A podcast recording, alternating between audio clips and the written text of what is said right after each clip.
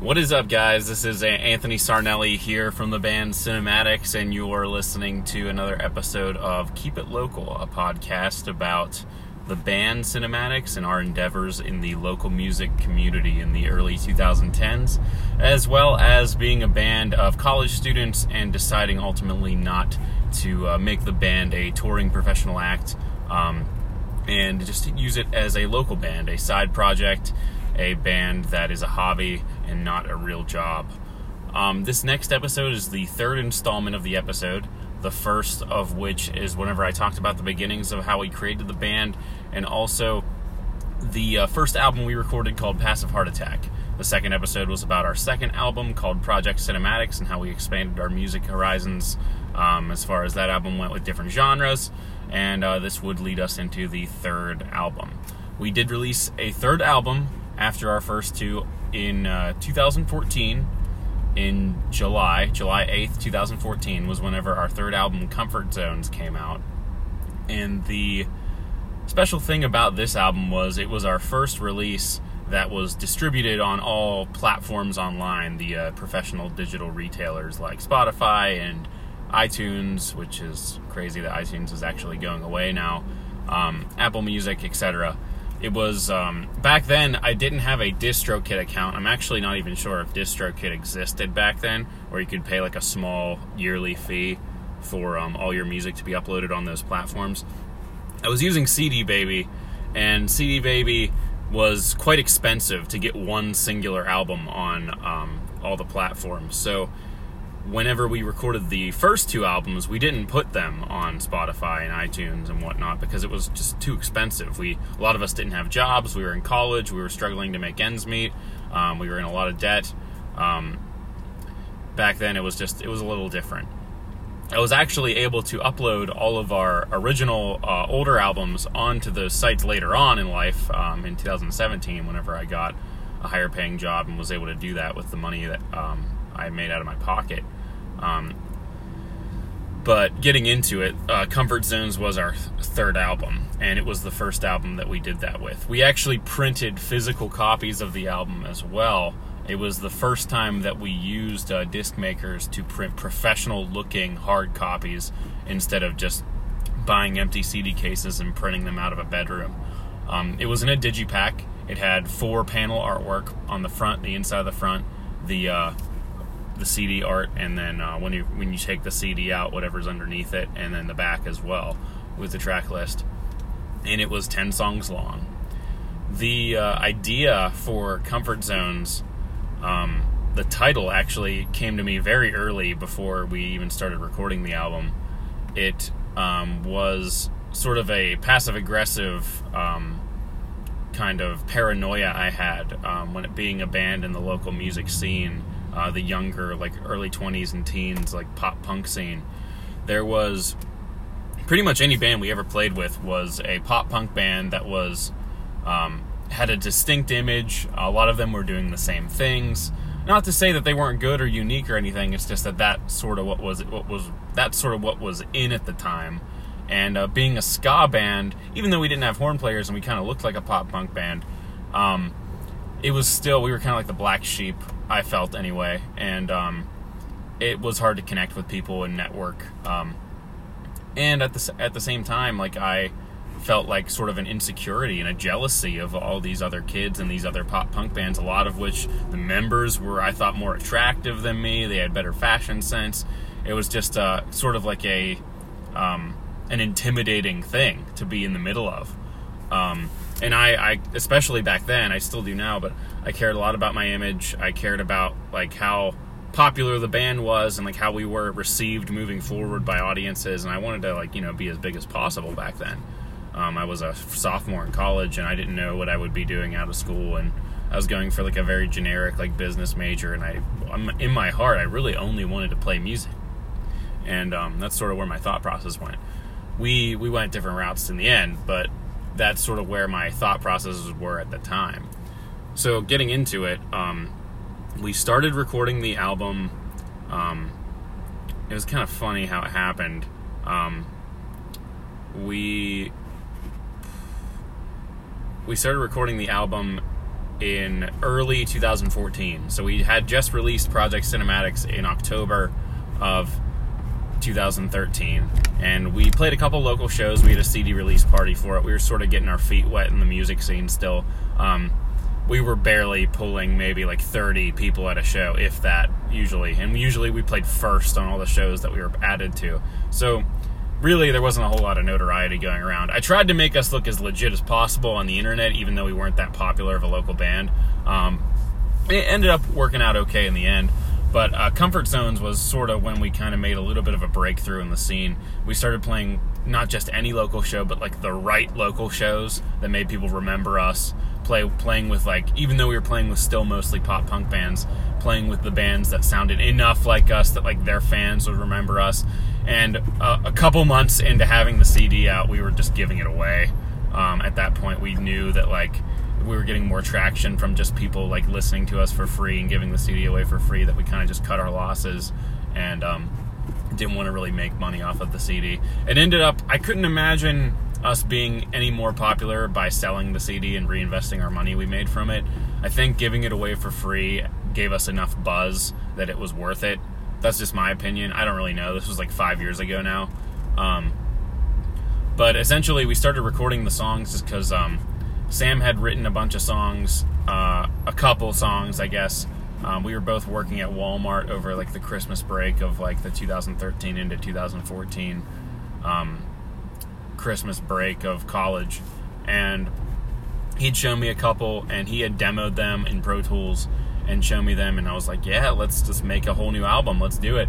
And I was uh, dating a girl at the time, and I didn't have a whole lot, like I was saying before in like the other episode of the podcast um, I didn't have a whole lot of inspiration to write um, the very cynical and like relationship centric songs um, of like, oh, why don't you like me back songs that I used to write.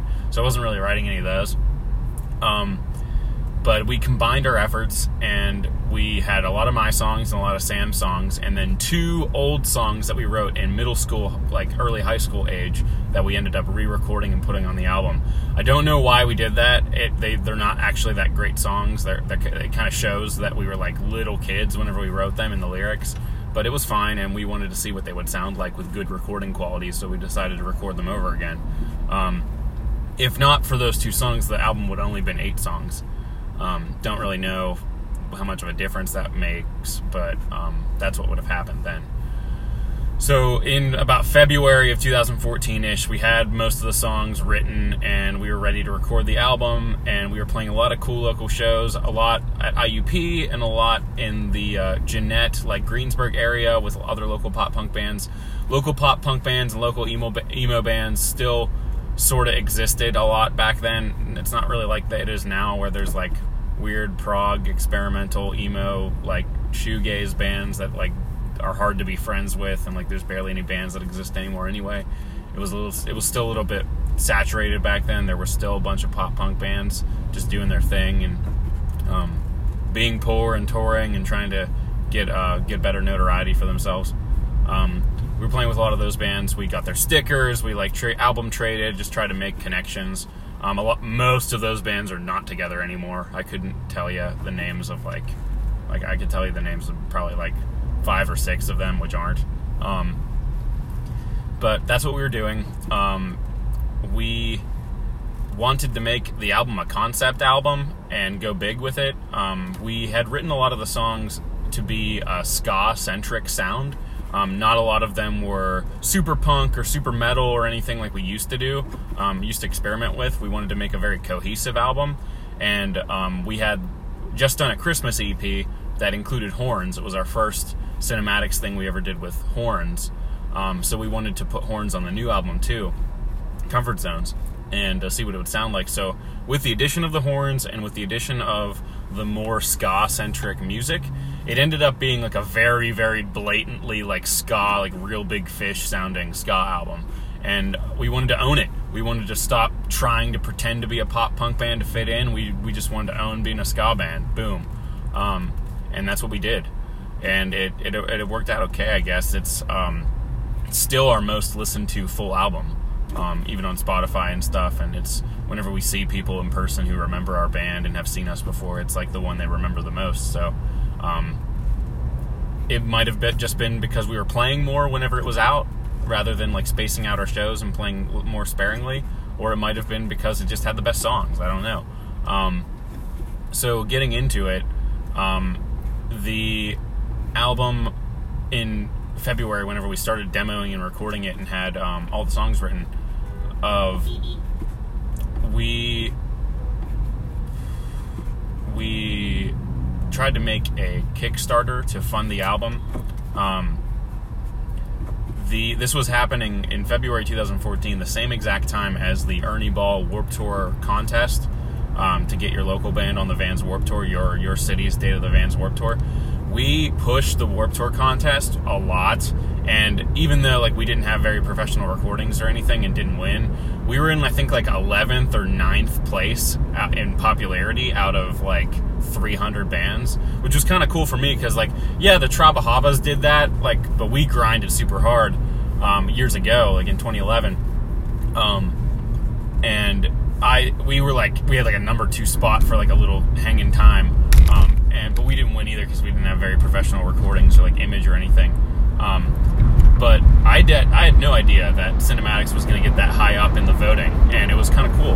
Um, and it gave us some buzz that people listened to us. Um, but we were pushing that super hard and didn't push the Kickstarter a lot. I don't even know we were we were asking for a thousand bucks just to like cover all like the like accessorial fees, like the um, printing and like the, the mastering and like stuff like that. And um, we were still pretty much self-recording the album, so it wasn't like we were paying to go to a studio and record it. Um, but we didn't really end up making like any money off of the Kickstarter. We didn't have a very good online presence for that. We made like 80 bucks out of like a thousand bucks, and we just kind of pushed it to the wayside. And when you when, you do a Kickstarter, you don't keep the money if you don't hit your goal. So we didn't even see that 85 bucks that we got. Um, but that was fine. Like we weren't ready. I mean, like we weren't a very popular local band. We, we didn't have like the the notoriety and like fame locally to have that work out for us, which is totally fine because it was like a lesson learned type of thing. There were a couple other local like pop punk bands who were doing it at the time too that didn't make their goal either, and there were a couple that did that, that exceeded their goal. Um, they had a very good marketing for it, and they they were able to make it work. Um, but no, we weren't able to do that, so we ended up just deciding to do everything we were going to do in the Kickstarter anyway and just use our own money for it. I worked at Walmart that summer and like pocketed a lot of money and just put it towards that. Um, but that's the way that came to be. So, getting into it, the um, first song in the album was an instrumental track that, excuse me, Sam wrote and it was like a fanfare sort of like streetlight manifesto-y kind of sounding song. Um, didn't have any words. It leads into the second track. The song is called "Celebrities Don't Accept Apologies" because I had thought of that title just at myself because I was uh, thinking of a lot of like passive aggressive paranoias at the time. I had um, a certain person who was a. It seemed like she was sort of in with the scene and important and I knew she didn't like me very much. So I um, wanted to get back on her good side, but it ended up never happening. I think she still holds a grudge. Um, so that's sort of where that title came about. Celebrities don't accept apologies, meaning she was more important than me and she didn't accept my apology. And then, um, uh, so that's sort of what that song sounded like. We incorporated trumpet on the album as well. Chris Dubois, our assistant band director, whenever me and Sam were in high school, um, became a friend of ours and he played trumpet on the album. Whenever Sam and I played, well, Sam actually, it was my saxophone, but he played all the sax parts. I didn't play any of them. He played tenor and alto saxophone, um, which is cool. It, that horns ended up sounding pretty good. Um, but then the second song in the album it goes into a very like major key, like Reel Big Fishy sounding song called "Underdogs Exaggerate Circumstances," and that's the second half of that "Celebrities Don't Accept Apologies" title. It's "Underdogs Exaggerate Circumstances" means that like, yeah, I'm upset about it. I'm trying to be all like cryptic and poetic and like passive aggressive about like this person not liking me back whenever I've apologized, but I'm blowing it out of proportion. and I'm letting it upset me more than it should. Um, so it's sort of like a self awareness thing is uh, underdogs exaggerate circumstances. Um, so that's what that means. That song lyrically used to be called Defend Ska Punk because I had a girlfriend at the time that I wasn't really writing any like uh, like love songs or um, like cynical like relationship songs. So I wrote a song about how I was insecure about all the pop punk bands in the scene being cooler than me. Um, one band in particular called Take a Breath. Um, they were in the scene. We would play with them sometimes. They ended up getting a lot bigger and uh, did some cool stuff at bigger shows and ended up getting like a big online following and probably sold like a lot of merch and items like that way. Um, they didn't last forever, but like they got that notoriety that I always wanted that we never really got. Um, so I ended up writing about how like bands like that were cooler than us, and I was sad about it, and it was like annoying um, because we could never really break through the mold, um, being a ska band and being like a little nerdier, I guess. Um, the song was called "Defend Ska Punk," and the lyrics were about that. And I name drop a lot of trendy pop punk bands at the time in the song.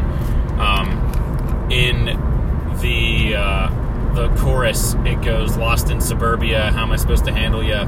which is a reference to uh, Suburbia, a Wonder Years album, and um, Greatest Generation, which is another Wonder Years album. And I go um, Greatest Generation, wrapped up in what I don't see. Um, Greatest Generation, a Wonder Years album, and What You Don't See is a Story So Far album. Um, in the second verse, I name drop. Um, Drop Out of Life, which is a This Time Next Year album. Uh, Quicksand, Story So, Story so Far song, uh, Real Talk, Man Overboard album, Heart Attack, Man Overboard album, Drowned, Citizen song. So that's all in that kind of emo pop punk scene that was really popular at the time and still sort of is. Um, the pop punk a little lesser, but the emo stuff is still really popular. Um, me name dropping all of that and basically saying that like ska should be as cool, it should be in the same category, but it isn't, and people like it less for some reason. Who knows why? Uh, maybe because all of the local bands that tried to do it in 1997 sucked so bad. I don't know. Um, but here we are. Um, so that's the second song, Underdogs Exaggerate Circumstances. The third song is called Jump Off a Bridge, and that is a song that Sam wrote, and um, it's a really good song. I really like it. I didn't really write any of it at all. He wrote the horn parts, he wrote the guitar parts, he sings in it, I do the harmonies. My low voice and the harmonies kind of sounds weird. He probably should have just done the harmonies himself. Um, but it sort of reminds me like of a Goldfinger song. Like it's like pop punk ska. It sort of reminds me of like "Here in Your Bedroom" by Goldfinger. Um, the horn part again with the trumpet sounds really good. The saxophone's all layered on. Um, don't really know what he wrote it about lyrically. Um, the lyrics, um, I think, were about a relationship he was in at the time and wanted to get out of, or just didn't. He was like jaded about. Don't know. I can't really speak for him. Um, but that song was kind of cool because we were friends with a local band at the time called Wilhelm. That uh, Luke, their singer, um, made. Uh, he did like videography, not videography, but like graphic design and like video projects. So he made a lyric video for the song, and um, it got a couple hundred hits on YouTube like pretty quickly, and like we had never done a lyric video before, so people seemed to like it and react to it. Meanwhile, this is in 2014, like before everybody was doing lyric videos. So if you put a lyric video on like Facebook or something, people would like go like, "Whoa, what's that?" Now, if you put a lyric video on Facebook, nobody cares. But back then, it like it mattered more. In that summer, whenever we had we had played a show with Wilhelm, all their friends and like their band like jammed to the song, and, like sang along to it because they had made that lyric video and knew all the words to it, which is kind of cool. I, that was a very fond memory I have. Um, but uh, that's uh, what that song was, Jump Off a Bridge. The fourth song on the album is called Four, and this one was interesting because it was a very like Streetlight Manifesto-y, like big horn saxophone, like fanfare song, uh, minor key, really intense. Um, the music was written for it for the band, the Trabahabas, our old band, who did a lot more like Streetlight Manifesto-y sounding songs. Um, and Sam was just like, "Let's fucking record it. Let's do it." Let's uh, make it a cinematic song. I have some lyrics. So Sam laid down all the horn parts. We ended up not doing trumpet on this one, it was just saxophones. Um, but the horns still sound pretty strong. Um, the lyrics Sam had, he had recorded, and um, they were pretty good. And this was at the point where like the album was almost done. I was pressuring him to be finished with it by July. So at that point, like it was hard for me to pre- pressure Sam to write more lyrics. So I one night, whenever he was taking his girlfriend home, he, I was just like, you know what, fuck it, I'll write all the lyrics. By the time you come back, we'll record them. So I wrote all the lyrics literally about nothing. Um, tried to make them as cryptic and vague as possible. So I wrote the verses of the song, and we he ended up coming back like super late from dropping off his girlfriend at her house, and um, I was like so ready and mad to like record the song as fast as possible, and he was like, "I'm going to bed. Nope, not doing it." So we ended up recording it like a day later or whatever. It was fine. I was probably a little bit more mad than I should have been. It takes he does a lot of work on those albums, and he took so much time out of his life doing all the mastering and mixing and uh, all the mathematical stuff that goes along with engineering the project. Um, but that's what that song ended up being for. Um, and uh, it's sort of like a fan favorite. We've never been able to play it live. We just never learned it for the rest of our band, Devin and Colin. Um, some of my friends have liked it a lot. It has like a really big, huge outro on the horn part. Um, but that takes us to track five. Um, and track five is The Riddle House. It's a song that we had already recorded um, on Project Cynimatics. It was a song that I wrote uh, sort of about the situation I had with my ex girlfriend and how her band um, long time ago was a lot more popular than mine. And I was jealous, and I didn't know how to kind of channel that jealousy. Um, we re we didn't really re-record it we copied and pasted all the guitars and vocals and then just reamped it with the gear that we reamped this album with. And we didn't really mix it too well, so what ended up happening was the vocals are a little quieter and like as edited sounding as the rest of the song. So I don't really even like listening to this version of the song. I like listening to the Project Cinematic song because it sounds more like the vocals are louder and you can hear what's going on. And Andrew Dinger in Cabaret Runaway, the singer of that band who we would play with all the time, is not in the Comfort Zones version, I think, because he convinced us that they had signed a record deal with Revival Recordings and was not allowed to like appear or like put his name or music in any other bands besides Cabaret Runaway. So we just kind of like listened to that and was like, okay, well, doesn't matter. You're not going to be in this version. Um, that's okay. Um, so we put a guitar solo there instead. And um, so yeah, Comfort Zones, Riddle House was on iTunes and Spotify before anything else, uh, even though it wasn't like the best version of the song. Um, that brings us to the middle of the album. The two songs in the middle of the album are the old ones I was talking about that we sort of wrote in like eighth, ninth grade time era. Um, the first of which was called "All My So-Called Friends Are at a Party That I Wasn't Invited to," which was like the first song I ever wrote the music and lyrics to, um, which is funny. Um, because this is the 10 year anniversary of that song. Today, June 12th, 2019, it has been 10 years since I wrote that song. I had Facebook memories pop up today that said, "We fucking did it 10 years ago. Wrote wrote a song. I wrote the music and the lyrics to it, and it was not very good. Um, and it was obnoxious, and it had like three verses and a really long weird key change at the end. I thought it was the coolest thing ever, and it really wasn't. And um, I don't know why we decided to re-record it for this album because it was truly a juvenile and not very not a very good song. I guess our curiosity of how good it would sound with a good recording quality with Sam's new gear and his know-how would uh, was curious of how it would sound. So we recorded it. I sang on it. Sam sang some of the parts that he'd never sang before on it. We put the horn parts in it. Had the pretty good glossy like mastering ozone stuff Sam put on the album, and it, yeah, it sounded better than it ever had before. But it was still not a very good song. Um, I don't know why I love the song so much at the time. I was a little kid. Um, that's all I'll say about that. And the next song, uh, which is track seven, "Got No Chance." Um, this song was also from that time period, like eighth, ninth grade era. Um, I wrote the song's lyrics about a girl that I liked in ninth grade that um, didn't like me back, and I was really sad about it. And I wrote like really cryptic, vague, sad lyrics, and um, that ended up being sort of angry lyrics um, over like an acoustic, like slow, like uh, major key, like sappy song. And Sam was like, "Fuck no, let's not do that. Let's put it to this fast-paced, like punk rock music that sounds almost identical to Last One Out of Liberty City by Less Than Jake because Sam was a bass player and he loved the bass line in that song. I'm sure that's where he took a lot of his influence from. Um, so we recorded that in like the high school, like early high school, middle school era of our band, um, which back then was called Running with Scissors. Um, and we recorded it and it sounded awful. And then we redid it for the Trabahabas and um, we called it Screws because um, uh, Johnny put like a very different ending vocal part that like was like, and you know I'm screwed. Um, that was in the original lyrics, but like at the very end of the song, he goes on like this crazy like Operation Ivy sounding like ska punk rant that I don't sing in any of the version of the song that I did. Um, so it was called Screws during the Trabahabas. We played it, and then we recorded again for Cynimatics and changed the name back to Got No Chance. But that's what that song is about. Um, which leaves us to the last three songs on the album.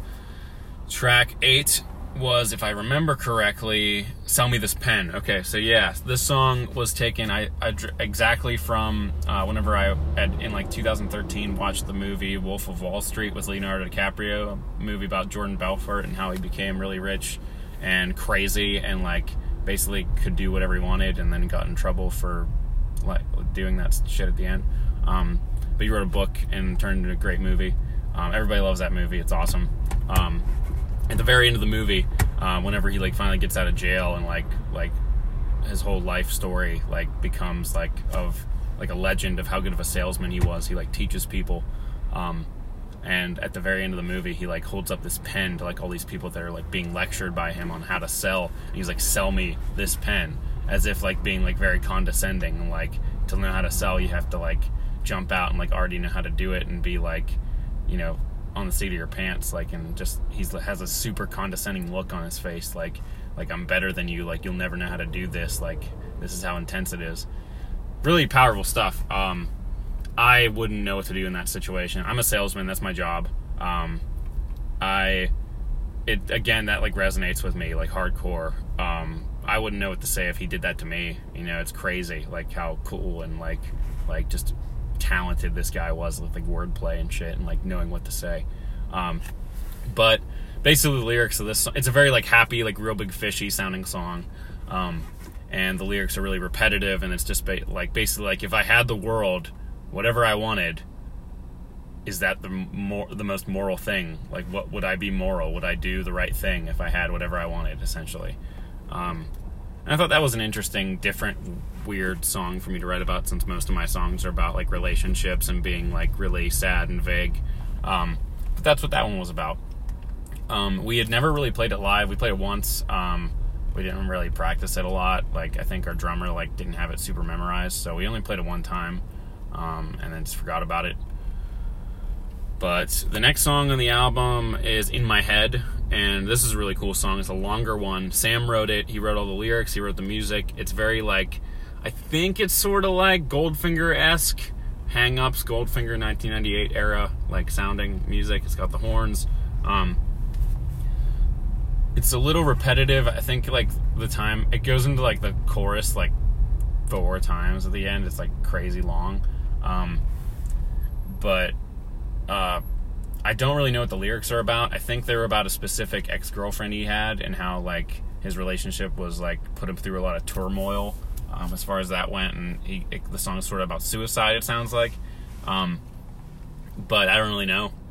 Um, at the very end of the song, it goes out of being um, super punky and like pop punky, like Goldfinger with horns kind of stuff, and um, does this like weird time signature change and like the clean ska guitar and then it like opens up into this huge like fanfare with the horns with the trumpet and everything it sounds really cool. The horns could have been tuned a little bit better. You can kind of tell that they're a little out of tune um, in the recording but it's it's still a cool part and it very very very similarly connects to a specific song on hands that thieve by streetlight manifesto um, I forget what song. I think it's the song "Hands That Thieve" that it sort of reminds me of. It just opens up into this like weird fanfare, like strong horn part thing.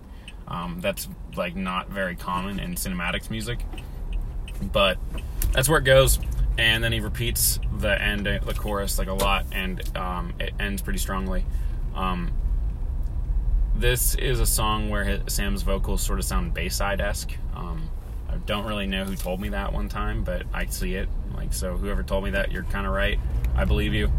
Um, it was um, that's one of my favorite songs of the album. I wish we could have taken a little bit more time to edit the recording of it and make it sound tweak it a little bit better, but it's a cool song and it was really hard to learn. We had never really played it live or learned it, but I wish we would have. Um, and then uh, we're wrap we're coming up on about a half hour here.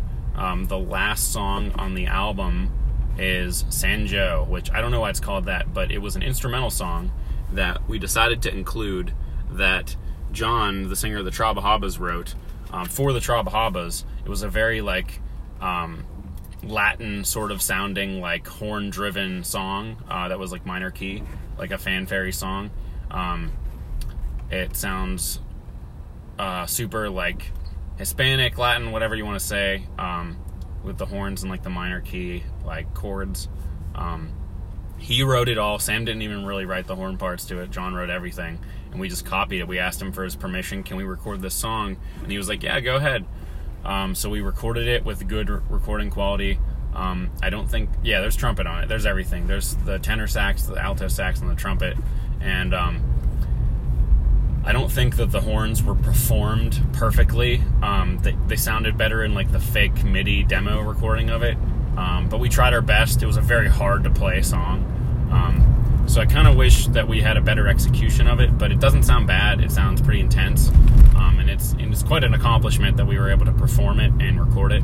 Um, uh, so if you listen to that song on the album, that's where that one came from. And uh, that is the end of the album. There's really not much else to say.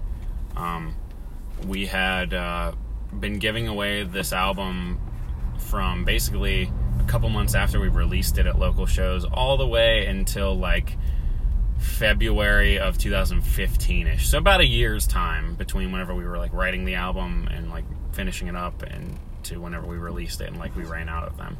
Yeah, we ran out of them um, while we were recording our next album, uh, Affinities, in like the 2015 era of our band, which is sort of weird era because we um, try I tried to make us more serious, but we were like playing less shows and um, it was just kind of like a, a, pulling teeth kind of situation. Um, we had ran out of giving away the album by that time, so that's that's for another day. Um, the next episode we'll talk about affinities. Um, but thanks for listening. Um, that is Comfort Zones by Cynimatics. Check it out on iTunes, Spotify, Apple Music, wherever you stream music. It was our 2014 album. Uh, had a lot of fun making it. It pretty much defined the most like active era of our band. Um, and 2014 was honestly the best summer of my life. I had the most fun. I was um, like always stressed out and depressed about like girls and like being half an adult at that point. Like, um, and I was taking it for granted at the time. But looking back, um, it was so much fun, and that was those are very fond memories of this album, that the, that era of our band, and like who we hung out with back then. Um, so thanks for listening. Um, I will catch you next time. This is the Keep It Local podcast with Anthony Sarnelli from Cynimatics.